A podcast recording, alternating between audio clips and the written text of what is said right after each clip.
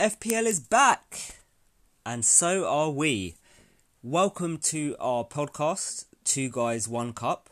For those that haven't heard us before, my name is Sham, and I usually have my co host Shez with me. Um, unfortunately, he's got work commitments at the moment and probably won't be able to commit until the season starts. So you've got me until then, but he is in spirit with us. Uh, I did send him some of your listener questions and I've got him to answer them, so I'll go through his answers later on in the episode.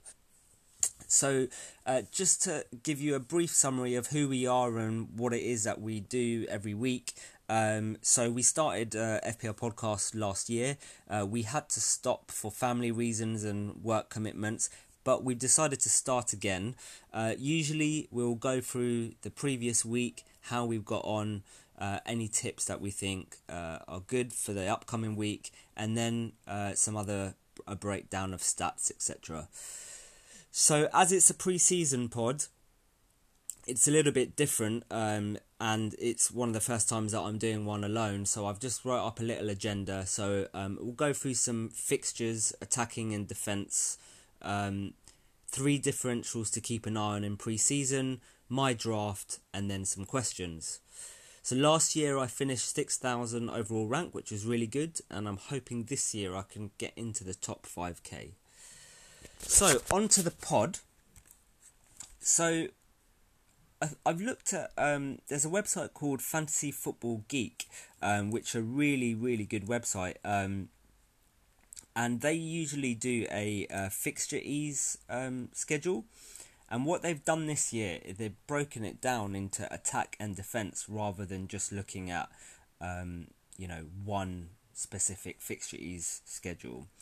And I'll read you out what they've how they've worked it out, just because I think you should all have a look at it. Um, so what they've got is uh, they've said uh, the idea is to have two fixture ease schedules. One will rank the teams by the ease of the opposition defences they face over the upcoming weeks. That will be called the attacking fixtures e schedule. The second will rank the teams by the ease of attacking teams they face. This will be called the defensive ones. Uh, and he they go on to say, I've done this by looking at the goals conceded last season of the 20 teams home and away and applied a factor against the average goals conceded of the 20 home teams and away. I've adjusted some of the factors if a team over or under performed their expected goals by a considerable margin but that was only in a no number of cases. For promoted teams, I've tried to find a proxy team for 18 19 and use their data. And if you haven't already checked this out, I will put a link out at the end for you to have a look at um, because I, I do highly recommend it. And it looks at things in a very different way. Um, so, based on their fixture E schedule, they've got the, for the first six game weeks, the the defense that is ranked the best is actually Everton, uh, followed by Palace, followed by Burnley, followed by Brighton, followed by Liverpool. Um, that was quite surprising to me uh, when I looked at it, but I'm I'm very much for those that have listened to us before. I'm very much a stats man, and I go. I make most of my decisions based on stats, and you can't really lie. You know, oh well, you can't really lie or make up stats, can you? So um, that's really why I like stats. Um, and so it got me thinking because I, I'll talk about my draft later, but I looked at like a big four or big five at the back. Uh, and hadn't actually included, apart from Digne, I hadn't included anyone from Everton, Palace, Burnley, or Brighton. And so it's kind of making me think is it worth doing that? That's just something for you guys to look at. And then moving on to attack, uh, the best five that they've also got for attack is Liverpool, Southampton, West Ham, City, and Everton. Probably not as surprising because we all know Liverpool and City and Everton are looking good, and Everton, you know, for this season, everyone's got high hopes. But Palace are ranked sixth as well, and West Ham are ranked third. So that also got me thinking uh, about some potential players that we can keep an eye out for. So it's not something for you guys to kind of set in stone, but it's just something for you guys to think about. Um, and again, if you haven't checked it out already, credit to them. Um, it's the uh, the website is www.fantasyfootballgeek.co.uk. So so check it out. Moving on. So three differentials to keep an eye on as pre-season continues. So these are kind of three players that not many people are talking about, but it's just to keep an eye on. It's not to say definitely put them in, but it's something that you should, you know, maybe keep an eye on and watch this space basically. So the first I put is Calvert Lewin. Now this is highly dependent on whether or not Everton buy an attacker. Um, at the moment, they're linked to so many different players, but as far as I'm concerned at the moment, I don't think they have bought one and I think him and Niasse really are only their their own attackers, only attackers in FPL. Um, he's currently six million, and he's only four percent owned. Um, as we know, Everton have got some really good fixtures uh, to begin with, and so if it is, if you are doing an early wild card, I think Calvert Lewin, dependent on whether or not Everton buy, um, is really one to look at. The next one I've got is Aurier. Um, obviously, we know Trippier uh, left um, over the last week. Um, now we don't know who's going to take the right back. It could be um, Aurier, it could be um, Carl Walker, Carl Walker Peters, uh, but we're not sure at the moment. Um, Aurier is only five million and is one point five percent owned. And now this one, some of you may laugh at, and I know Suj and James from Planet FPL will, because I listened to their podcast earlier today, and um, I think Suj or James mentioned Wilshere, and they both laughed. But actually, I think he will cement him, himself in the side this year. Um, I've watched a few of their preseason games. He is playing really well, and as long as he can keep injury free, I do think that he will sit in there.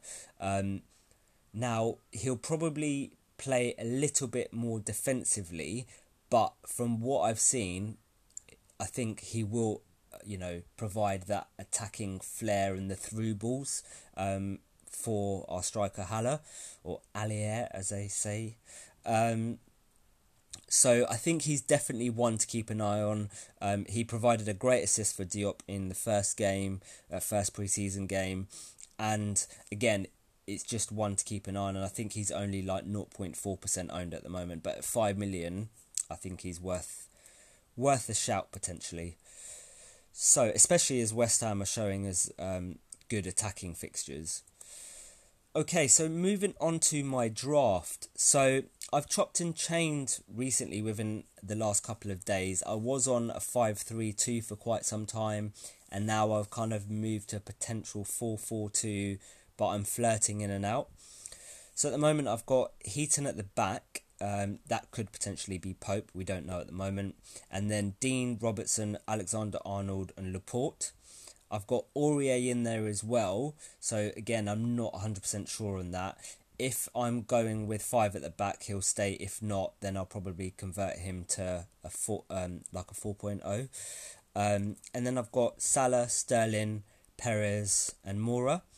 Now I did have Sigurdsson in there over the last couple of days, but I liked the way that Lucas played over the weekend, and I think he could potentially be a punt for the first couple of games.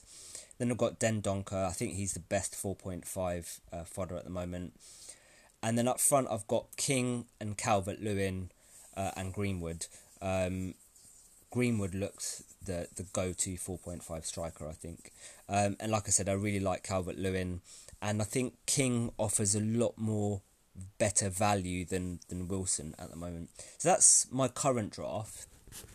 Now, last year I had a really good start to um, to the season. Um, I was within the top 20 30k for the first five six game weeks. And the main reason why that was is I tried a different tactic compared to what I usually do. I picked about seven or eight players that were highly owned, over 20% and then pick two to three differentials under, say, seven to eight percent, and use those as the players that would kind of give me my leverage. But it also meant that if all the highly owned players played well, I would go with the herd rather than fall behind. Um, and some people will say that it's sheep mentality or boring, but actually, if you want to do relatively well at FPL, that's probably the best way to go, and that's how I played most of the season. So I'll probably do something similar this year. Probably seven to eight you know players that are above twenty percent and then pick three differentials. Um, uh, uh, you know something like that, and obviously you've got your um, four on the bench as well. So something just for you guys to think about. Okay, so I will now move on to the questions. Uh, let me just load up the questions. Okay, so we, I think we've got four or five questions. First one is from Thomas Bracken at Bracken TB. Uh, it says, "Welcome back, mate. Do you think both Bournemouth assets will have a success uh, as a successful season as they did last year?" Okay, um, thanks, Thomas. Um, yeah, I think they will. Uh, the problem is we don't know which ones. Um, I really like the look of King, especially as he's on pens, I believe, still. Um, and at 6.5, I think he offers the best value in the Bournemouth team. Um, which one is is the problem? I think at least one or two will be will be good, but I think it's a really wait and see for Wilson and Fraser because I, you know,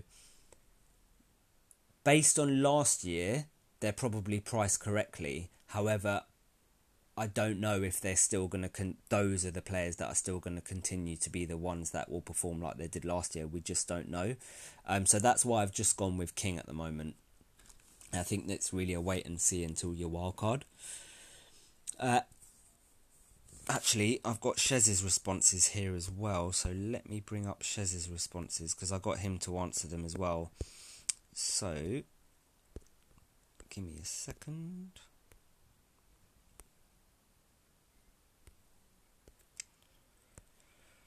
So, Shez says, uh, yes, if they stay injury free. Great opening fixtures, and the Fraser Wilson combo was deadly at times last season. So, that's Shez's answer. Okay, uh, next one is from FPL Badger at FPL underscore Badger. Great to have you back, mate. Simple one to get you back in the swing of things. Overall thoughts on the three promoted clubs and any assets you're interested from them.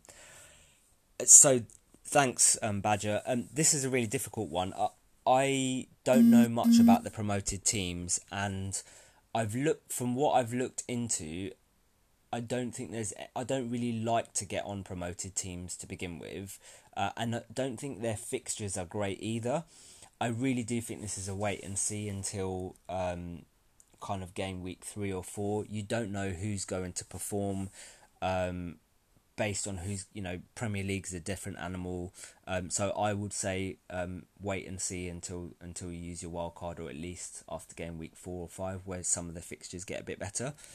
Uh, Shez says his answer is not at the moment. Success in the Championship is no guarantee in the Premier League. It will be interesting to see how players like Grealish perform in the Premier League. One to keep an eye on. It's basically the same as me. Okay, um, we've got from Mark Daniels at Mank Mark. Who to go to? Who to go for? Fraser or Moura and Siggy or Pogba? Okay, so I'll give you Shez's answer first. So Shez says in that order: Fraser, Siggy, Moura, and then Pogba. So Fraser, he's got great fixtures. Moura, rotation risk once Son is back, and then they have City and Arsenal away in the first four. Pogba, will he even be at United? Has been playing very well in pre-season, but United have tough opening fixtures: Chelsea and Wolves. Siggy, reasonable fixtures, but do we need to consider Richarlison, who's usually comes out all guns firing at the start of the season? Yeah, I agree. To be honest with you, um, I I think out of out of all of them, Fraser is probably the one to go for based on last year, but we just don't know, and preseason hasn't really finished yet. Well, there's still loads to go, so it's difficult. I'd like to see, um, you know, last year I actually started with Fraser um, because I watched him pre-season and I saw that he was the one to go for, and he I got him. I think it was only like three or four percent owned, um, and he smashed it at the beginning, and I got him a really cheap price. So I think um, it's a wait and see for me. It's difficult um, to work that out when um, pre-season's not finished yet.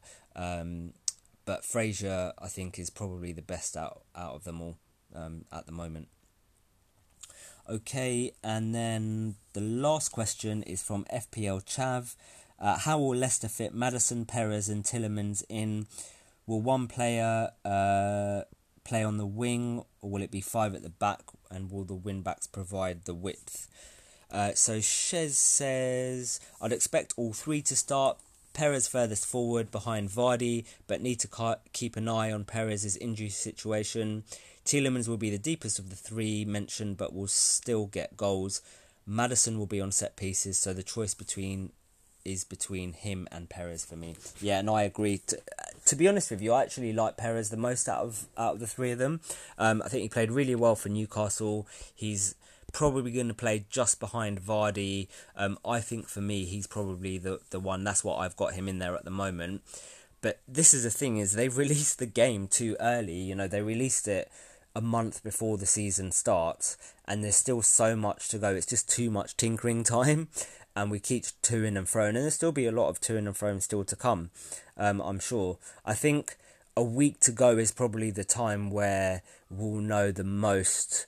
You know who's played the best preseason games, who's kind of nailed, who the 4.0 and the 4.5 um, bench fodder's going to be best at the moment. It looks like Greenwood's probably the best, and Dendoncker, um, I think Hanley from Norwich as well.